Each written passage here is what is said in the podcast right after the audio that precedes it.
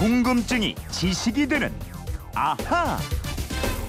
네, 세상의 모든 궁금증을 풀어드립니다. 궁금증이 지식이 되는 아하. 오늘은 휴대폰 뒷번호 4290 쓰는 청취자의 궁금증입니다.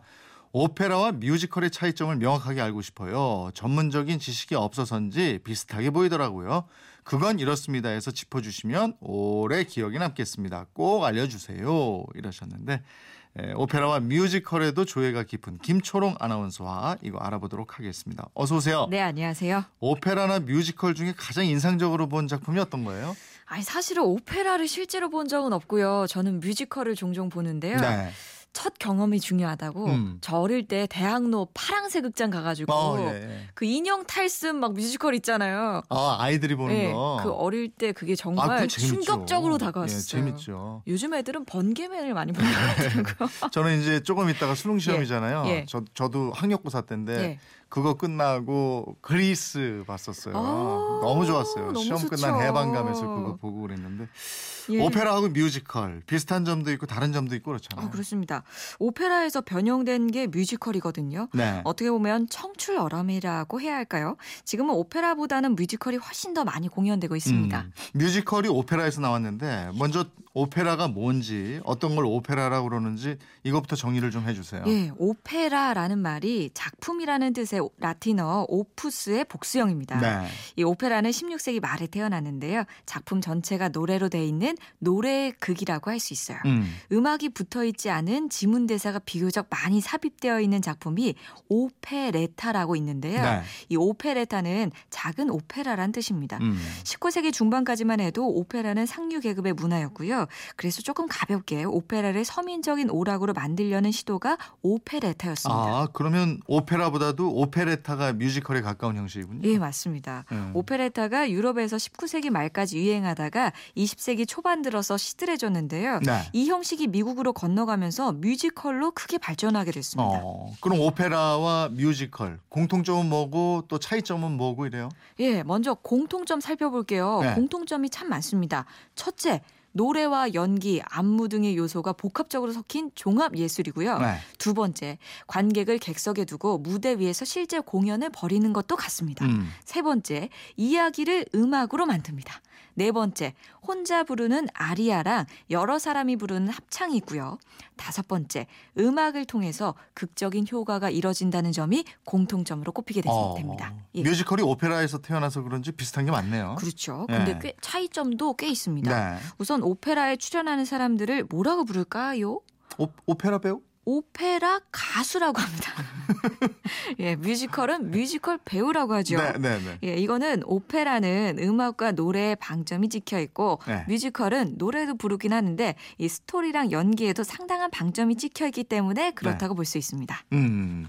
그리고 오페라는 대사가 거의 없잖아요. 이렇게 예. 쫙 노래로 다 하죠. 그렇죠. 네. 처음부터 끝까지 음악으로 완성된 음악극이 오페라입니다. 음. 혼자 하는 독백마저도 음악적 공간 안에서 노래로 표현이 되고요. 음. 또 오페라의 백미라고 할 수 있는 아리아부터 뭐 합창까지 가장 돋보이는 부분은 역시 음악입니다. 네. 반면에 뮤지컬은 음악 없이 대사가 그 연극이나 드라마처럼 이어지다가 어떤 상황이 되면 노래가 쫙 나오고요. 네. 그러다가 다시 연기를 하는 구성을 펼치고 있죠. 어, 그렇게 보면은 뮤지컬은 오페라 같은 노래 그 음악극이라기보다는 연극에 가까운 편이고 그렇죠. 그리고 노래도 좀 차이 나잖아요. 오페라는 대부분 정통 클래식에 기반을 두고 예, 예. 성악가들이 여기 나와서 노래하고 네, 이러는데. 맞아요. 예. 창법도 성악의 가창 기법을 써서 소리가 굉장히 큽니다. 네. 그래서 전통적으로 마이크에 의존하지 않고 라이브를 고집해요. 음. 근데 뮤지컬은 대중 가수처럼 대중적인 창법을 많이 쓰면서 마이크를 여기 이마나 볼에 이렇게 조그맣게. 붙은 그렇더라고요. 거 보셨을 거예요. 네.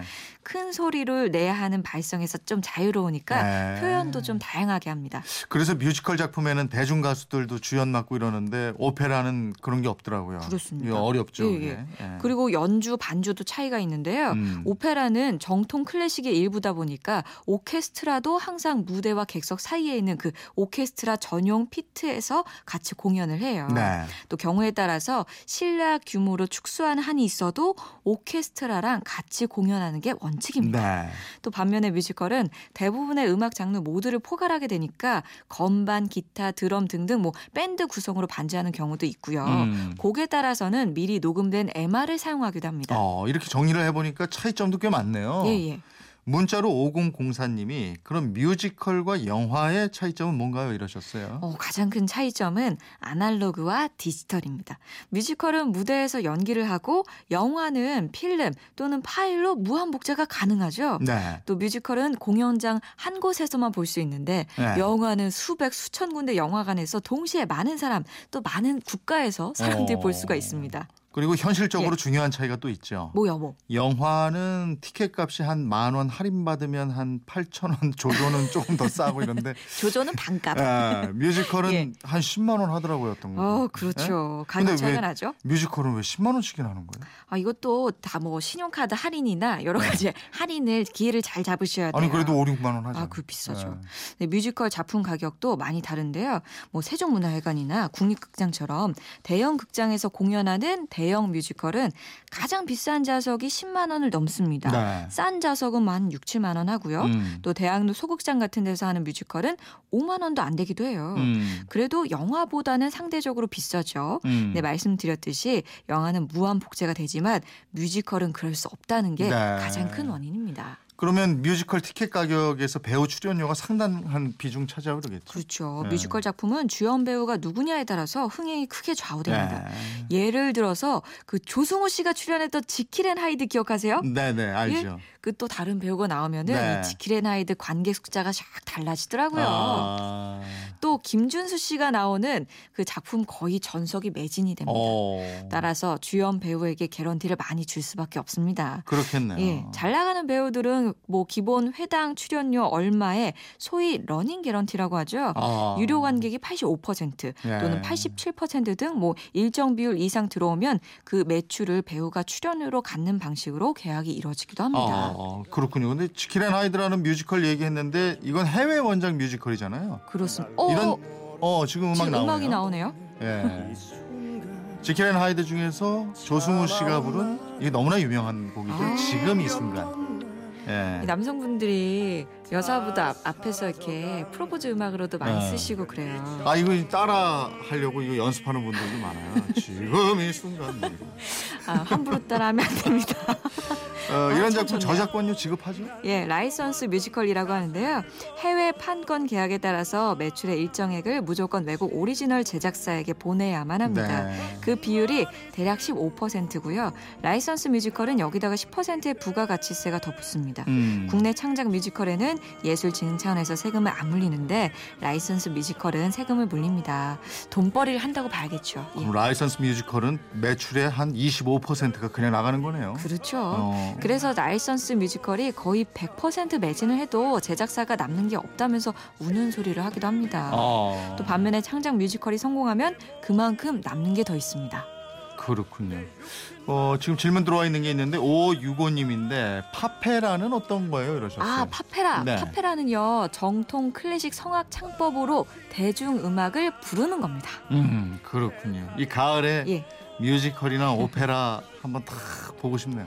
아 좋습니다. 그 가고 싶어도 이렇게 망가지더라고요. 이번 주말에 뭐 하는지 한번 찾아봐야겠네요. 4290님 덕분에 오페라와 뮤지컬의 차이점 그리고 뮤지컬에 대한 궁금증도 한번 풀어봤습니다. 선물 보내드리겠고요. 이분처럼 궁금한 게 생기면 어떻게 합니까? 예, 그건 이렇습니다. 인터넷 게시판이나 MBC 미니 또 휴대폰 문자 샵 8001번으로 문자 보내주시면 됩니다. 짧은 문자 50원, 긴 문자 100원의 이용료가 있습니다. 생활 속 호기심 궁금증 지금 이 순간 많이 보내십시오. 네, 궁금증이 지식이 되는 아하 김초롱 아나운서였습니다 고맙습니다. 고맙습니다.